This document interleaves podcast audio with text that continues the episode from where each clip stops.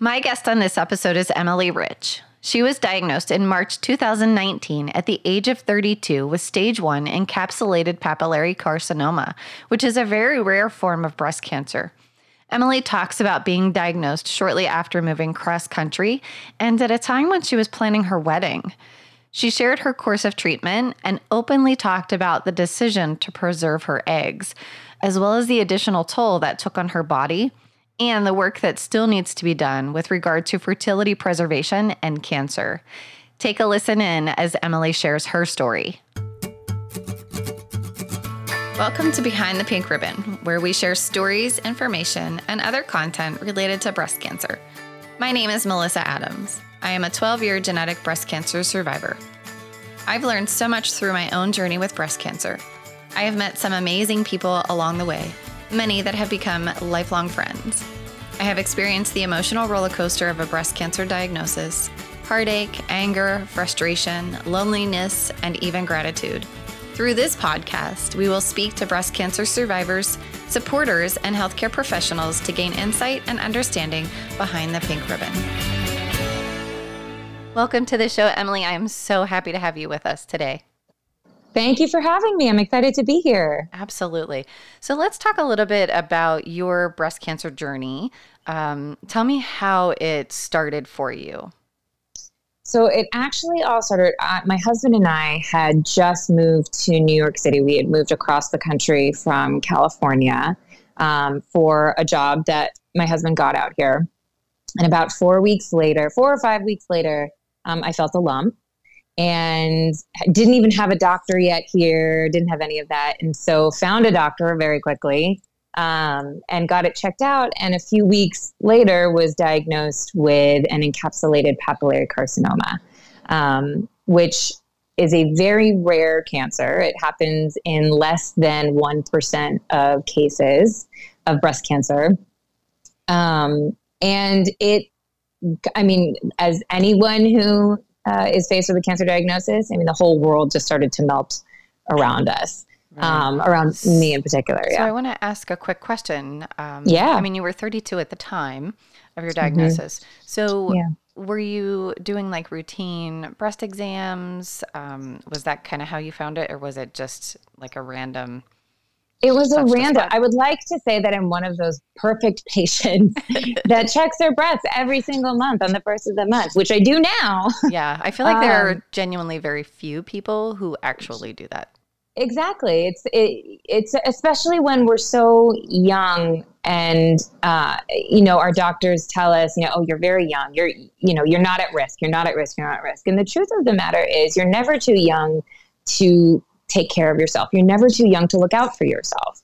And I wish I had done it more, but it was just a random night. And I was laying in bed and I felt it. I wasn't even like doing an intentional check. It was just kind of, I was laying in bed and I felt something. At first it just kind of felt, like a small little lump. And then I kind of went down the rabbit hole of saying, well, maybe it's a big lump. Maybe it's, a lump that I'm not so sure of.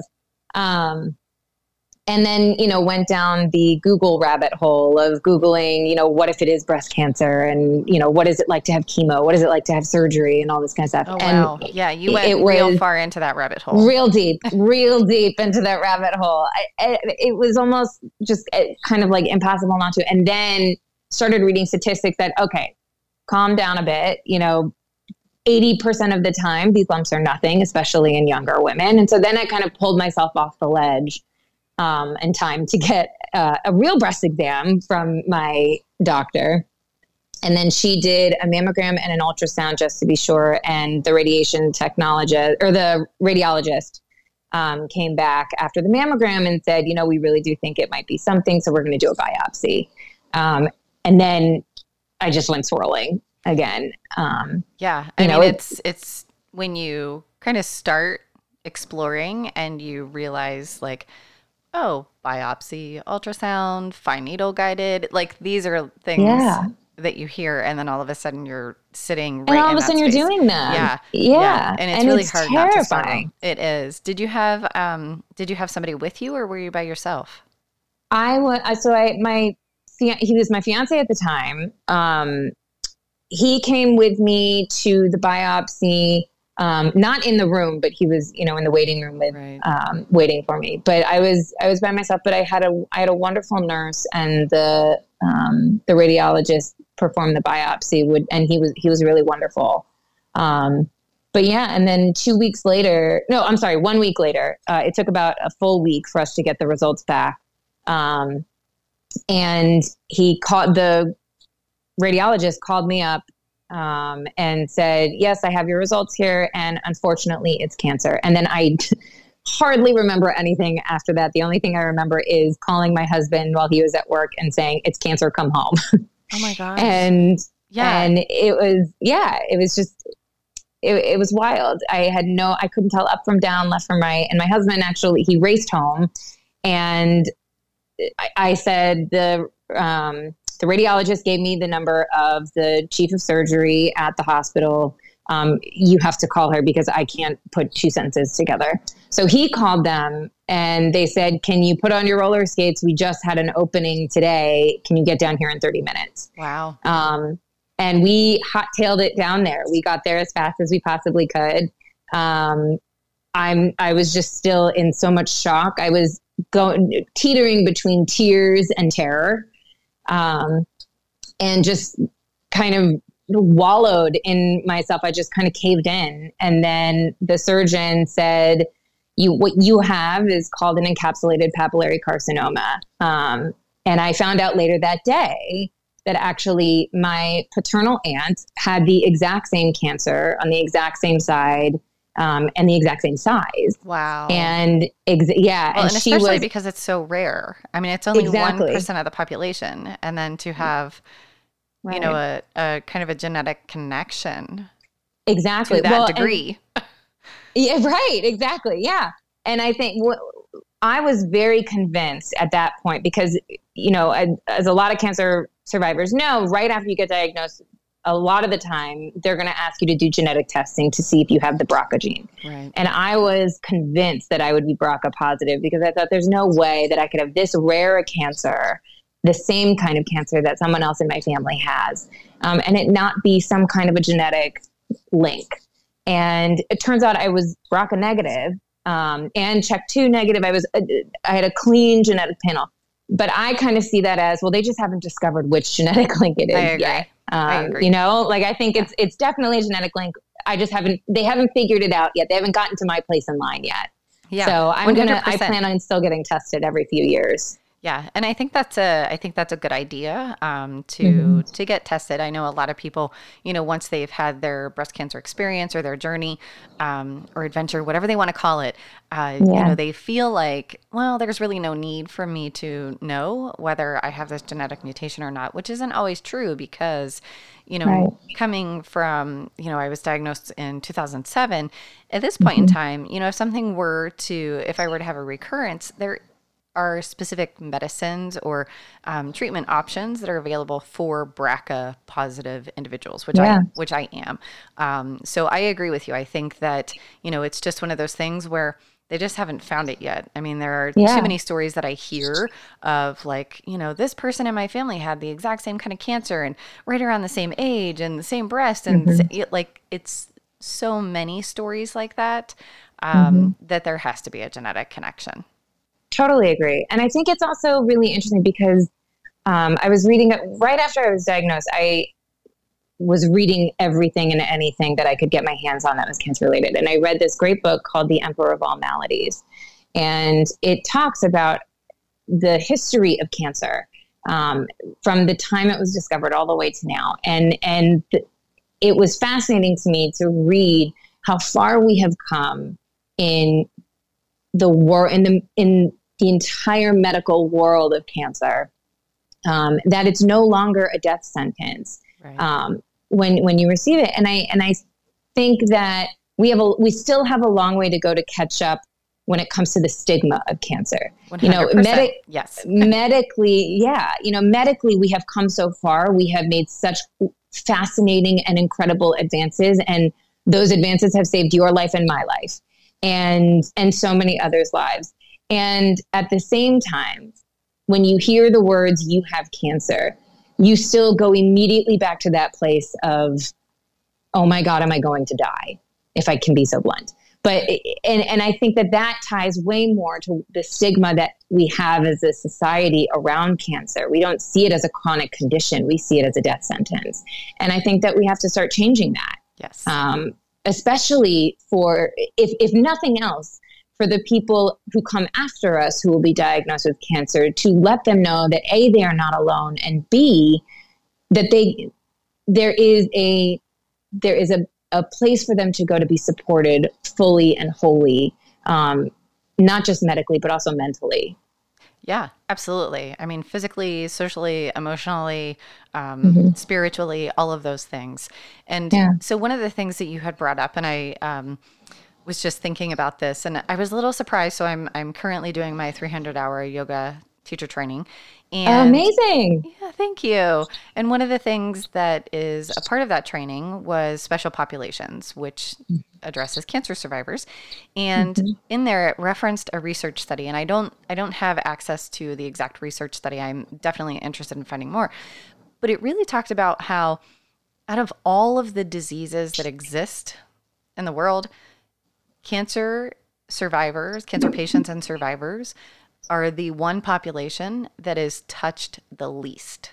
Mm-hmm. And I think that has to go back to, that whole mm-hmm. idea of, what cancer is and what cancer isn't. And, people still just genuinely being afraid of cancer. Yes, 100%. And for good reason too. Oh, absolutely. But you're not going to catch totally it. I totally understand that. Just going to throw that out there. Like anybody that's listening that's not a cancer survivor, you won't get it. Right. Exactly. It's so true. It's so, so true. I didn't get it until this all happened to me. Everybody, it's strange because we all know someone who has been affected by cancer. And yet at the same time, until it happens to you, you don't understand it. Your brain has a shutoff valve at a certain point where it protects you from kind of going down that rabbit hole. And then the floodgates just are pulled open when something like this happens to you, and you are immersed completely in this world, and you learn so much that you didn't understand before about Absolutely. Your own limits and about the limits of the people around you in this community.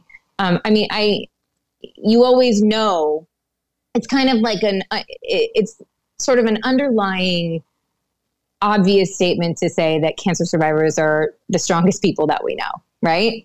But until you actually see it, it's unbelievable. I mean, I've met the most incredible human beings I have ever met in my entire life through this entire process, throughout this journey. Yeah. And I'm blown away consistently. Absolutely. I agree. Totally agree. Yeah. Some of them I'm just in awe. And I know that nobody goes through this to be in awe of, but sometimes it happens, and even, our journeys are all different, but there's still, somebody else can inspire and give hope and educate, somebody else, which is really kind of why I was super excited to have you on, because I'm 13 years into my diagnosis, and not once have I ever talked to anybody that had papillary breast cancer. Yeah. So I Googled it, and I'm like, wait a minute, she had thyroid cancer. I wonder if she knows this is a breast cancer. So I had to start researching and Googling it and, figuring out what it was. And then I found it and was like, oh my gosh, I didn't even know this existed. Yeah. It's still an anomaly. It's actually, so what was strange also about my diagnosis, we're still learning things about it. Even after I was officially diagnosed, we actually found that there was a second cancer inside the encapsulated papillary carcinoma. They called it a cancer uprising. So it was a second cancer that hold on. Sort of building. Let me stop right there. I'm sorry. They've got to give that a different name, because when I think of something uprising, that is not I'm not okay with that. I agree. I was like, well, let's actually sunset this one. Yeah, that would be great. Let's call that something else because right, yeah. exactly. Sorry. Exactly. I totally agree. I was sitting there. I was like, I'm sorry. Come again. Let's rewind this tape. I know. Please, like DJ. It sounds like it's like, yeah, like some inspiring book or, you know, like it's going to be some like great thing. And you're like, no. There was no cancer uprising. It's something like, completely wrong. It's something completely wrong. Completely wrong. So I had, you know, kind of just dip my toes in the water of my treatment. I think I was I was like days away from starting radiation treatment. And I saw my oncologist for I think like the first or second time. And she had said, we discovered that actually there was a second cancer, but because we took the entire encapsulated papillary carcinoma out, it's okay. Like we're still giving you a lower oncotype score, which is the score that they give you to determine whether or not chemo will be beneficial to you or not, or other medications too. It added another layer to the rarity of the disease because I thought, well, goodness, like, okay, I just got double the fun, didn't I? Yeah. Feel like, I mean, look, you're a little bit younger than I am, but I just keep thinking like, no whammy, like that press your luck game. Right. I don't know, like no double whammy, whatever it is. Yeah, exactly. That's what it was. My gosh. But yeah, I mean, being someone, who, you know, we were at the sort of starting line of our lives together, my fiance and I, and all of us that we had just gotten engaged, you know, 6 months prior to all of this. And so we were in the midst of planning a wedding and, you know, we were at that starting line. And so now the starting line had to be moved a little bit, or so I thought at the time. And in reality, kind of looking back, I'm like, well, that was a hell of a start. And, you know, we had to make so many rapid decisions so very, very quickly. And a lot of things around, you know, our future together. Sure. So I'm going to ask real quick because I know where this is going and I definitely want to go there. Did you do a lumpectomy? Was that what they did or did they have you do a mastectomy? Yeah. So I did a lumpectomy. Okay. So she presented me with both options. And she said both would have given me this very similar risk of recurrence. And so I decided to go with a lumpectomy and radiation. Okay. And then tamoxifen. I'm on tamoxifen now. Okay. So no chemotherapy. No chemo. Okay. Yes, correct. Yeah, okay. No chemo, just radiation and surgery. Okay. Yeah. I mean, and it's definitely not just in any way, shape, or form. Yeah, absolutely. Because I mean, that's very similar to I had a bilateral mastectomy, but it's very similar. I didn't do chemotherapy, so I get it. There's still a lot of complexities that go with just those things. So, I mean, you guys were really at that starting point, and so, you know, thinking about the future of what lies ahead. You know, what were those conversations? Like, I definitely want to hear about that because I think this is important. I mean, you were 32, you were getting ready to get married and, you know, I don't know what you wanted for your life, but, you know, I would imagine some people want kids, some people don't want kids. So, you know, what were some of those things that you guys were talking about and where did that lead you to? Yeah. You know, so before I was diagnosed with cancer, my husband and I had said, you know, we had that conversation of, do you want kids? Do you not want kids? And I've always wanted kids. And we had a discussion early on about, you know, wanting to start trying at the end of, I think at the end of 2019, you know, shortly after we had gotten married, we were going to start to try to have a family. And then cancer comes and says, oh, excuse me. And just inputs itself right there in 2019, in the beginning of 2019. So right off the bat, at our very first meeting with the surgeon, when she was kind of laying out, here's what the next 6 weeks of your life are going to look like. You're going to go meet with a plastic surgeon to talk about, you know, what it will be like if you decide to go down the road of having a double mastectomy, what that recovery will look like, what the surgery will look like. So you have to make a decision on that. You have to make a decision on, we'll have to make a decision on chemotherapy and or radiation or both, depending on what, you know, we find in the pathology from your surgery. And the other thing that she said you really need to make a decision on is about preserving your fertility. And at the time I thought, my body is about to go through a war. I don't want to put it voluntarily through anything that I don't necessarily have to put it through. And I didn't want to add to that pressure and that stress. And so in the beginning I thought, you know what, I'm not going to go through with it.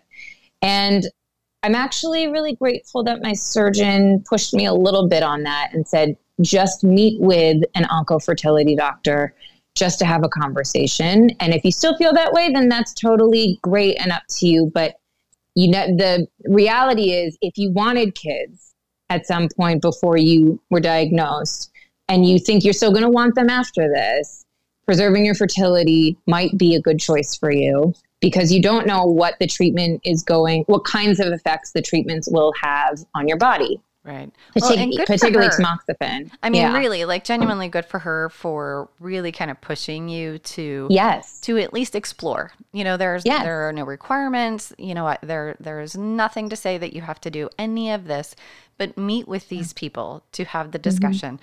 Because, you know, again, we're thrown into this, and exactly what you said, like you have to make decisions so fast. And sometimes we don't always have the information to make those decisions. So I'm glad she at least, you know, kind of pushed you to just have the conversation. Just talk about it. Me too. You know, me too. I agree. I totally agree. I'm so grateful that she did push a little bit. And we worked with a phenomenal fertility oncologist who was just absolutely wonderful, answered all of our questions, put our minds at ease, and ultimately led us down this road. And it was not an easy road. I'll be very, very clear about that. It was very, very difficult. For me personally, I look back on it and say, yes, it was worth it. I can't speak for everyone, but I do think that it was a decision that we made together as a family, that will help us in the future. It's a bit of an insurance policy, so to say. Right. And I think that, you know, I love the fact that you had somebody to make that decision with. You know, you were in a place in your life where you had a partner, and having that conversation and making those decisions together, I think is very, very important. For me, myself, I was single. I wasn't dating anyone, and so when they were talking to me about that kind of stuff, I was just like, like, I don't even have anybody in my life right now. And I can't imagine somebody walking in on this and being like, you know, yeah, I'm cool with all that. And now let's have kids too. Right. So, yeah. So, I mean, like, well, first of all, I'm thinking to be on tamoxifen, the cancer is estrogen positive. Mm-hmm. Is that correct? Yes. Okay. That's correct. Yes. I'm ERPR positive. So I would imagine there probably was some hesitation. Yes. You know, so I did look into it on my own. Like, I didn't meet with anybody, but I did look into it. And one of the concerns that I had was pushing my body with hormones, with estrogen, when I was already estrogen positive.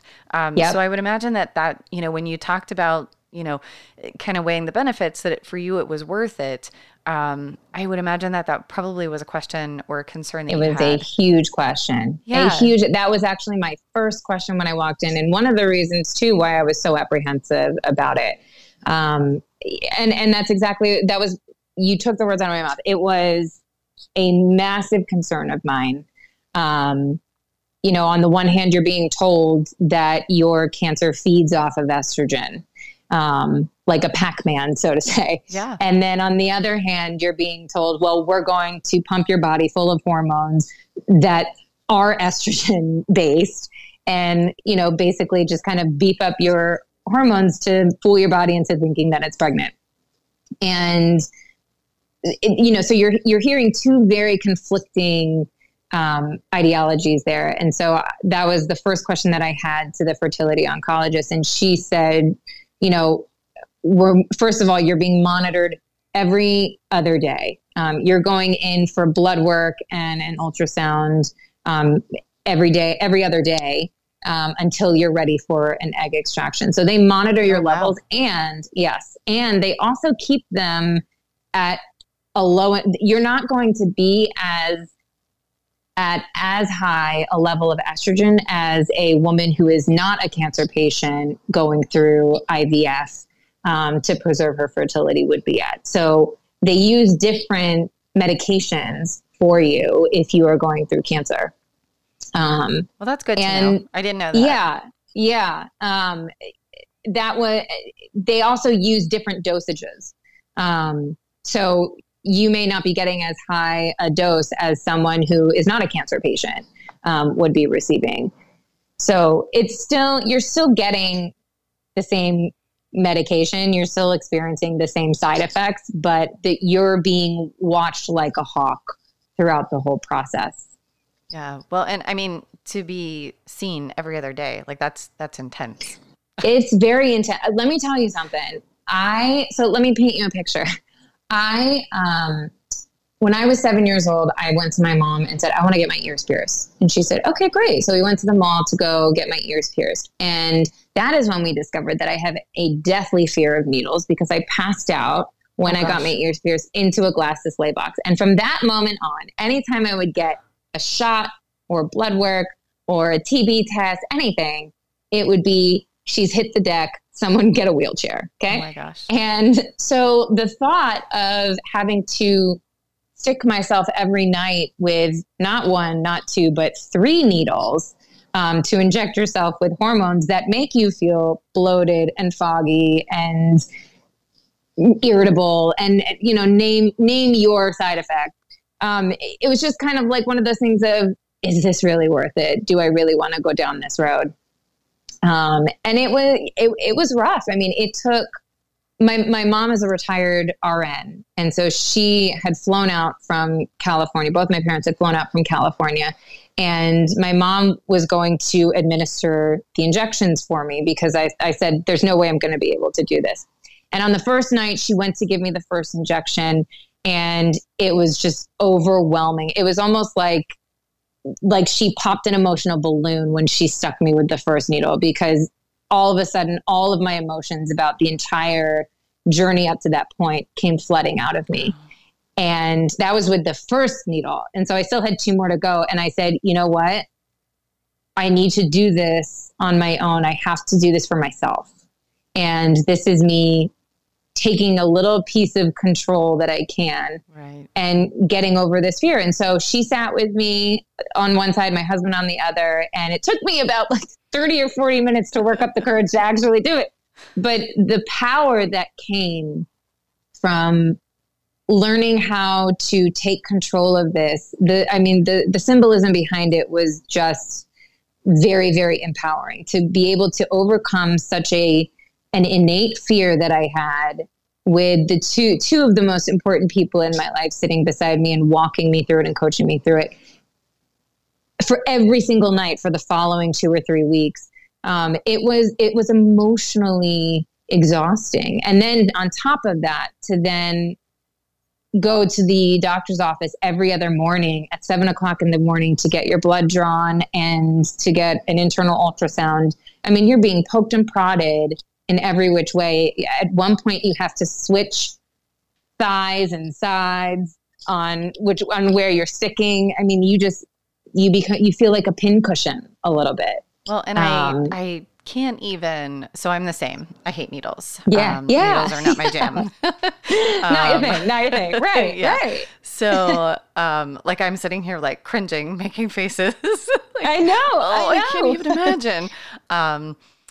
But I mean, you're all when you are diagnosed with cancer, that is basically what consumes your life anyways. Yeah. And then to add on top of that, trying to go through the IVF, that is just, yeah. And by the way, for not even a guarantee, right? That's the other thing too, right, is that we were fortunate that I had a very strong reaction to the medication. So we had a pretty successful round. And that was also in large part due to the fertility oncologist saying, we're going to do this full speed ahead so that we only have to do this once. Because there are a lot of women who go through this two, three, sometimes four times to get a good result. And they are warriors to me. Right. To me, they are superheroes, because just going through this one round was emotionally exhausting enough for me. I mean, my husband and I, you know, kind of say back and forth to each other that this was almost as difficult as cancer was. Right. So was it 2 to 3 weeks? Like, was that mm-hmm. kind of the, okay. Yeah. So every round is about that. Yeah. Every round is usually about 2 weeks or so. It's usually about 2 weeks. And from start to finish. So at the beginning of the 2 weeks, you go to get assessed to sort of get like your baseline levels measured to see where your body's at. And then they determine what your medication is going to be as a result. After they determine what medications you're going to be on, you meet with other specialists in the office who will then show you how to deliver your injections to yourself. So you kind of get a crash course in learning how to inject yourself very quickly. They go through how to mix the medication, because you're not just firing up the syringe and then sticking yourself and then boom, you're done. You actually have to mix a lot of the medications. And I think this experience actually, for as far as we have come in cancer care, we have so much further to go in fertility preservation. Because the amount of work that we had to go through just to prepare it was also a massive mind game that you had to psych yourself up into, because you had to mix the medications together. You had to keep them at a certain temperature. You had to make sure that you didn't stick your finger accidentally when you were putting the syringes in the syringe disposal box. You had to make sure you had enough alcohol wipes and all this stuff. So It was a huge dance. Our kitchen counter, we had taken over my kitchen counter at one point in the process, and it just looked like a nurse's station in a hospital, because it was just, there were alcohol pads and syringes and medications kind of everywhere. And so it's a lot. It's very, very intense, and it requires a lot of focus and determination. And on top of that, you're injecting yourself with things that make that focus and determination very difficult. So you're really trying to run a marathon with a 20-pound weight on your back throughout this whole thing. It's kind of the best way I can describe it. So, I mean, and again, I did not do the preservation. Mm-hmm. So I only know a little bit about it. But to think about all of the things all of the things that you've just talked about within a 2 to 3 week time frame, and then to not have success with that, like I just can be devastating. To have to do it over and over and over again, like I just can't imagine how emotionally exhausting and physically exhausting that has to be. And what's even more difficult, I think, is that there are so many states right now that do not have legislation protecting cancer patients, particularly female cancer patients who are looking to preserve their fertility, to protect them when it comes to the cost. Because if I could be as forward as I am in this moment with this, fertility preservation is a privilege right now. And it shouldn't. And it shouldn't be.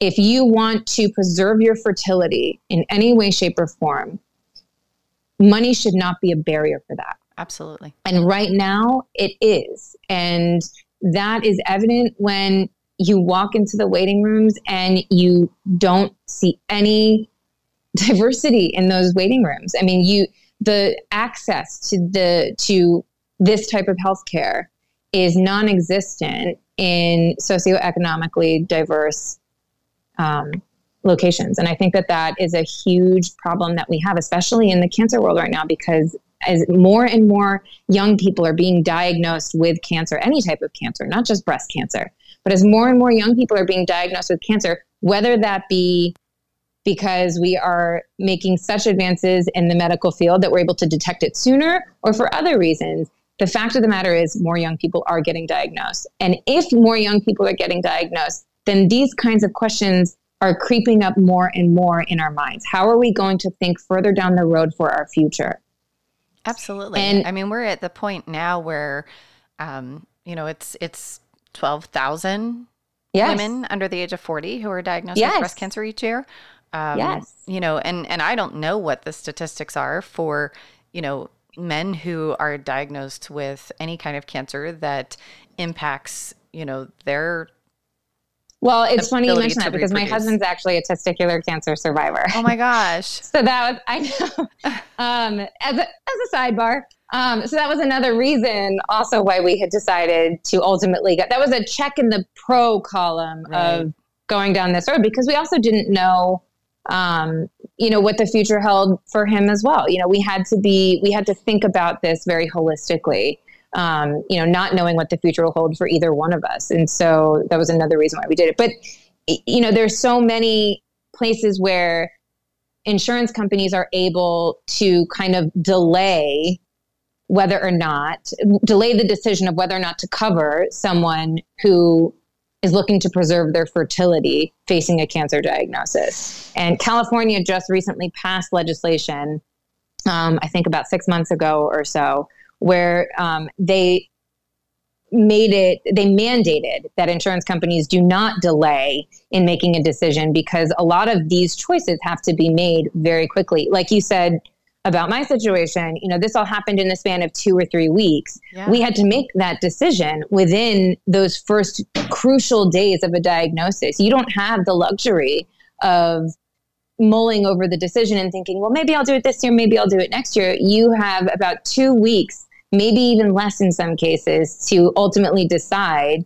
if you want to go through this because you have to start your treatment at the time when your doctor tells you to start, or you should start your treatment at a time when you're advised to start your treatment. And a lot of the time they don't want to wait to start your treatment because you want to take care yeah. of it so quickly. Well, and so then you face, yeah. Oh, sorry, go ahead. No, that's okay. So, and I'm thinking like, you know, stage 3 people, right? You know, people who exactly. are stage 3 or maybe even stage 4. I mean, the reality is that younger women are still being diagnosed with those later stage breast cancers. And so, you know, there is you so were diagnosed much urgency. At stage 3, weren't you? I was 2. You were two. You were 2. Yeah, it was stage 2. Right. But, you know, like I think about the youngest kid. I had asked the question of my oncologist, like, what was the youngest age of mm-hmm. a breast cancer diagnosis that you have seen? And she told me 13. 13. That's unbelievable. Unbelievable. Yes. And to think, and at that point, that child does not have the ability to make those decisions. And so you have these parents now who yes. are questioning. I mean, there's so many swirling questions around this. Absolutely. And I think it needs before I was kind of thrown into this world, I didn't even think twice about it. And I didn't even think twice about, you know, I had friends who had gone through IVF because they were, you know, struggling to have a family, but I did not even think twice about how that a decision to preserve fertility would have to be made by someone who's facing a cancer diagnosis. Yeah. And that was because I had my own blinders on. You know, I think that now that those blinders are kind of ripped off of me, I feel really passionate that we have to talk about this so much more because this is a very real decision. And as real of a decision as it is that we have to make, it's also a very personal one, which is why I think people are afraid to talk about it because it's hard to have the conversation of a future family that you don't even know is guaranteed, but yet you have to take very hard, difficult steps up a very steep and crumbling mountain in order to achieve that. And on top of that, you feel crummy going through it. I mean, you have to essentially agree to fight a whole nother battle on top of the battle that you're already fighting. Right. And that can be a really lonely process. But I think that we have to sort of start to ask the questions and have the conversation so that more and more women and men who are facing cancers that affect their reproductive systems know that this is not something that we have to shy away from. This is a real conversation that we can all have together, and we can make it better and we can make it accessible for everyone so that they can all have access to this healthcare. Absolutely. And I agree 100% on all of that. I think part of that reason part of the reason that we have the podcast is so that we can have these conversations, so that we can bring this information to the masses and help people to understand that, you know, these are the options and this is, you know, something that you might have to consider at some point in time. And I was kind of like you, like I didn't think anything about it. Like none of this was like, you know, and I will fully admit that the other level of complication is people who have a BRCA mutation or 100% CHEK or PALB2 or, you know, whatever the genetic mutation is, that adds a whole other layer of concern. Absolutely. You know, so absolutely. Yeah. I mean, it's just so multifaceted and complicated, and so many people just don't understand it, but it really is important that we have these conversations, and that we just be open about it and know that, you're not alone. Like there are people that are out there who are struggling through the same thing. Mm-hmm. Yes. So kind of thinking,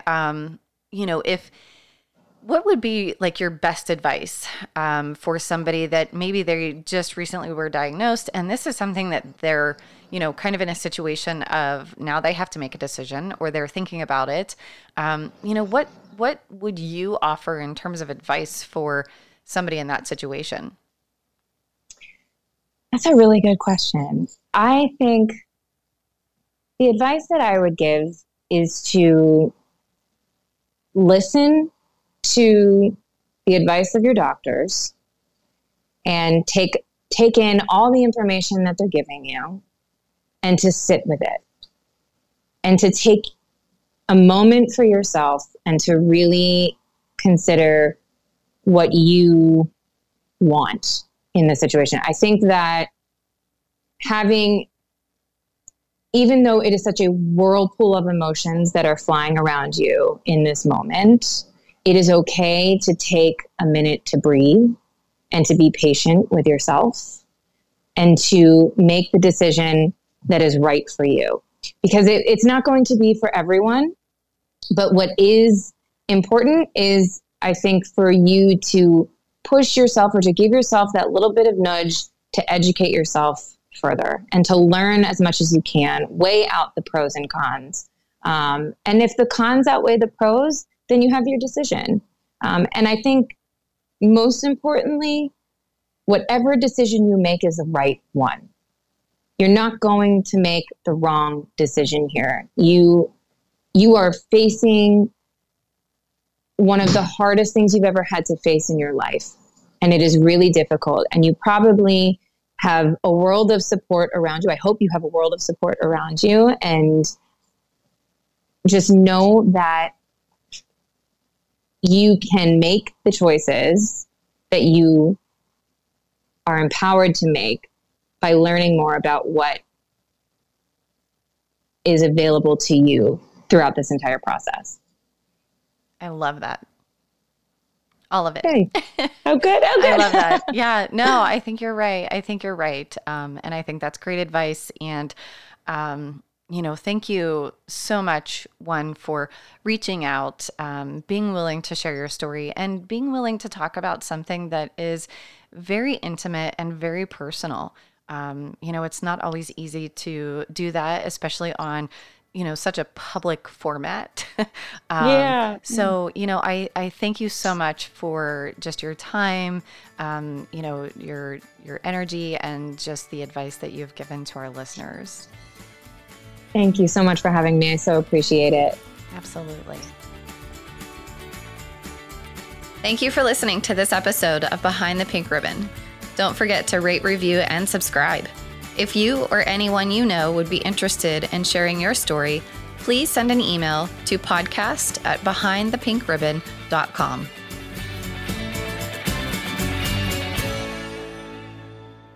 Thinking about advertising on this podcast? Our ads not only create awareness for your brand, but also contribute to the continued growth and support of this show.